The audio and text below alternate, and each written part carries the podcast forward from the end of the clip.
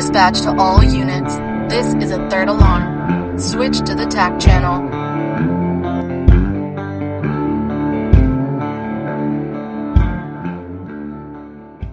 Ladies and gentlemen, welcome to the T A C channel. I'm your host, Heath Meredith. I just wanted to jump on here and, uh, you know, give everybody a little heads up and just a little little words of wisdom, um, just in my opinion, uh, over tomorrow's midterm elections. Um, this is not going to be a, uh, a, you know, super Trump, super Biden, nothing like that. I'm not, I'm not going to get into any of that. I just wanted to um, kind of express my opinion on why this midterm election is so important, and I encourage everybody to make arrangements to, uh, if you haven't already done early voting, um, go ahead and make arrangements to make it to to the polls tomorrow. Um, you know, uh, everybody knows what's going on in the country. I don't have to reiterate all that. All you got to do is just look on Facebook or on the news or anything like that, and you'll see just everything going on. I really just want to kind of give give a little story on, on why voting is important and, and how it's personally Uh, affected myself and, and some of the coworkers I've had over the years and stuff. Um, but basically, you know, I, I really encourage everybody to don't base your entire person on a political party. I know there's a lot of people, you know, they're through and through th- Democrat or through and through Republican. They vote straight down the ticket either way.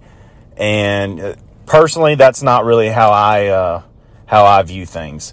Uh, I encourage everyone to look and study who it is that you're actually voting for.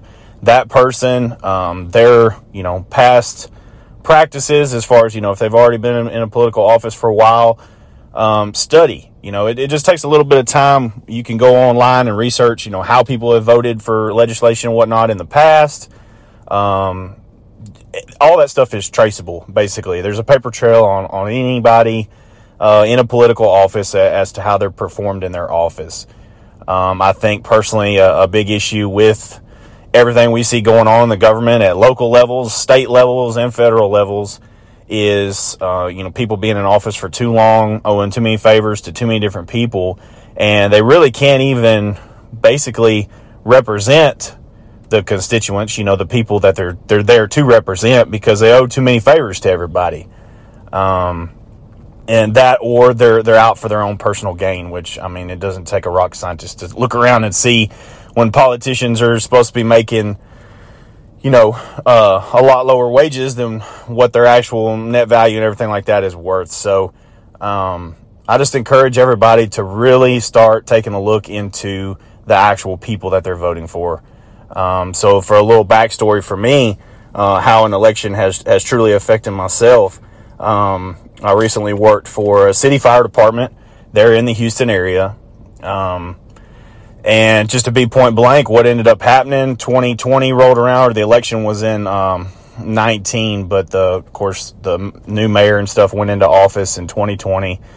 And from that point on, the fire department was basically just completely stripped to the guts. Uh, we were not civil service, even though we were a city. Um, which it was actually kind of a strange deal because the fire department was not civil service, but the police department was. Um, so that was just a, a strange tidbit. But um, basically she came, you know, got her, her position secured, and first right out of the bag, she came in and changed all the pay scales on the fire department. Um, they used to have longevity pay. They, of course, had rank pay, as, you know, as, as customary. Um, she came in and changed all that. She took away all rank pay, Um, from basically the firefighter rank all the way to the head chief.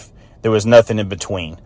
Um, so like myself and uh, R J Nepp, who was recently on the show, uh, and then the other captain that was on um, on shift with us and everything, they uh, they pulled all of our captain pay.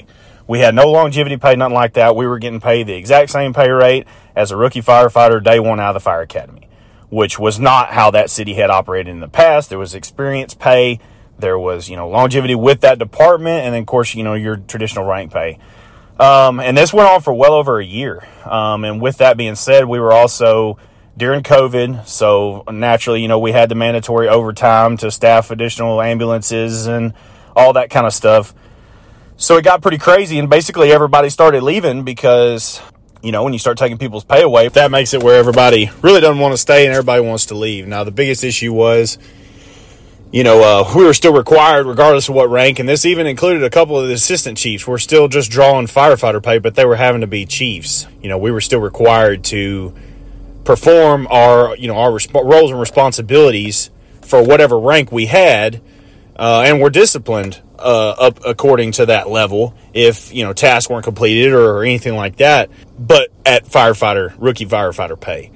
So that's uh, that's just an interesting tidbit as far as all that goes. Is something that, that I personally had to go through. Another big thing that went down was that mayor ended up, uh, during the time that I was working there, they basically uh, were playing playing games essentially with the with people's pension.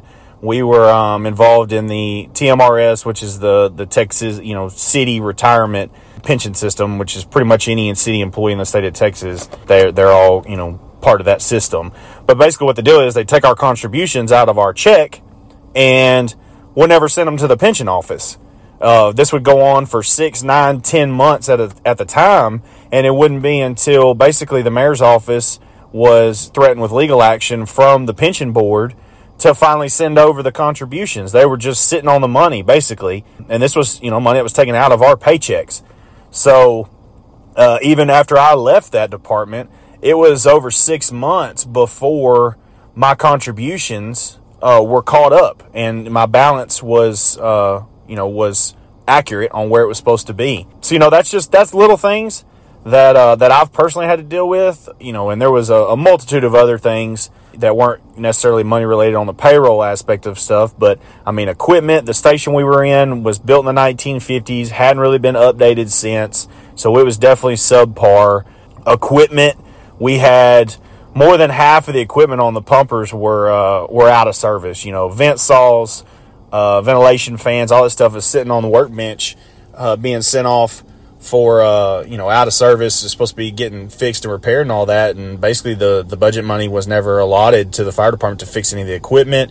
Uh, we had basically one of our ambulances was, uh, the gen pack didn't work on the box for it. So, you know, you had no air conditioner, very limited power in the back. And, you know, with COVID going on and stuff, we were running a good bit of calls and everything. And you were just expected to ride in one hundred degree southeast Texas heat with uh, no A C in the back. And, you know, you got a cardiac patient back there using a um, basically outlawed cardiac monitor that hasn't been used in over ten years in Texas. I mean, it just just a, a whole lot of issues. And it all came down to the mayor wasn't sending the funds to the fire department that was supposed to be there. It really wasn't until myself and a couple others after, you know, we left and, and moved on and everything like that, the uh, the citizens in the community at that point started asking questions, you know, why why is there so many new faces at the fire department, blah, blah, blah, blah, blah.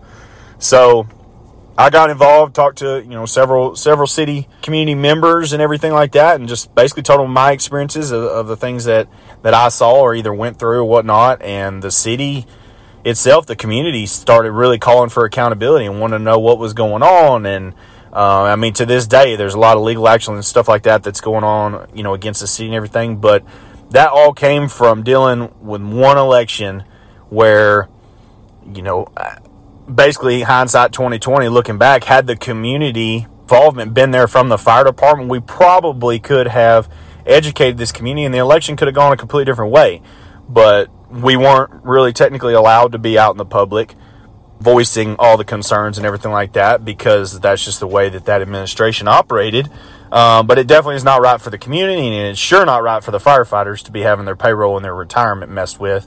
Uh, plus their safety messed with, with, you know, just terrible uh, equipment conditions and everything like that. So I, I just look back on those simple deals, and I know that there's a lot of fire departments out there that are dealing with some of the same same issues of uh, bad administrations that, you know, are elected officials and, and whatnot, city administrations. And I just want everybody to know, you know, as a firefighter, your your voice matters. Um, the city trusts firefighters way more than they ever will an elected politician. So if you do your homework and and know who the good candidates are that are gonna that are gonna be pro fire department, not just for a snapshot on Facebook to make themselves look good in the campaign trail, but I'm talking about actually have supported the fire department throughout, you know, their adulthood, their existence, if you will, not ones that are just wanting to look good for election time. That's not who I'm talking about. That's exactly who we need to steer clear of, is those individuals, and there's a lot of them. As a firefighter, you know, talk to your friends, family, neighbors, just community involvement in general, and educate folks on, you know, who's helped y'all out, who who in the past has, you know, been a, a beneficial asset to having in a in a administrative position, you know, an elected administrative position, whether it's city council or, you know, E S D board, any of those positions. And if there's someone out there that's basically just out for themselves and is truly hurting the fire department, you need to voice that as well. You know, your days off, your free time. I'm not saying you have to go out and do these huge social media blasts. You know, some of us will do that. Uh, I personally believe in doing that because I can get, you know, my voice out to more people, but I understand there's a lot of firefighters out there that can't without facing disciplinary actions. But they can't stop you from having face-to-face talks. You know, you, you can talk to your friends, talk to your family, let those people closest to you know, and then they can go out and actually do the politicking for you if that's what needs to be done. That That's perfectly acceptable. This is still the United States of America. City administrations cannot control what, what comes out of your mouth on your days off, when you're out of uniform. You know, that that's just, that's a fact. I know that there's a lot of people that get, you know, basically threatened and, and have their jobs dangled above their heads. But that's why I'm saying get a little a little strategic, a little tactful. If if you have to, have, you know, your wife, your spouse, go out there and, and speak to people if you need to. But firefighters are trusted individuals in their community, and so what our opinions are on these political figures really carries a lot of weight, and that's what I want everybody on here to uh, to understand. And basically, you know, just use that use that to the advantage of the fire department as a whole, of the fire service, to make sure that we're taking care of our safety, you know, our families through payroll and all that kind of stuff. It matters, because if you are, you know, short-staffed, and so you're working a bunch of overtime, Uh, you're going to be super, you know, fatigued to a level than you normally would be. If you're understaffed, then you're going to be doing double the workload on a fire scene, and you're just not going to be able to do the job at the full capacity that we're the the level that we're held to do. You know, the the citizens themselves of all these communities have really high standards for firefighters and our ability to perform at emergency scenes. And, of course, I know how firemen are because I am one. You know, we, we get the job done, we step up, we problem solve, we do all that.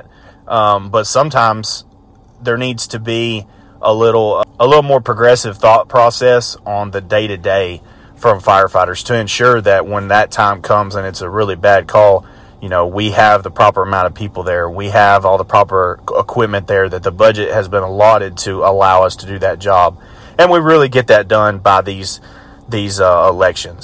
Your local elections are super important. I want everybody to understand that. It's not it's not who's running for president that's getting your payroll established. That's the city council positions, that's the mayor positions, the city manager is appointed by those city councils and mayors and everything like that, and that all trickles down to what you're getting paid, what your benefits package is, and what your stations and, you know, your safety equipment and all that stuff comes from those people, not from who's the president and everything like that. That's that's what I want people to take from this, and uh, just get out there and vote tomorrow. If you uh, you know, got to do a shift trade, shift swap, something like that, you know, trade a couple hours, whatever. Uh, just get out there and vote. If you have E S D elections on this midterm, I don't know, you know, what everybody's cycles are for their um. election cycles for, for E S D board commissioners. But if you got that, you dang sure better get out there and vote. Make sure that those people on those boards are pro-firefighters, not out for themselves or, or whatever else. So uh, anyways, that's just a little tidbit I thought I'd jump on here and, and share some experiences that I personally had to deal with on, you know, through uh, bad elections basically. And I just want to kind of help everybody to not have to go through those things themselves. So get out there and vote, and we'll see y'all on the next one. I ain't there I'm known. Had it good for all my life. Well, I don't struggle. I know how to walk the line. But if you cross me, made me try to lose my way. Well, I won't stumble. put you right back in your place, just like old Waylon said. Outlaw.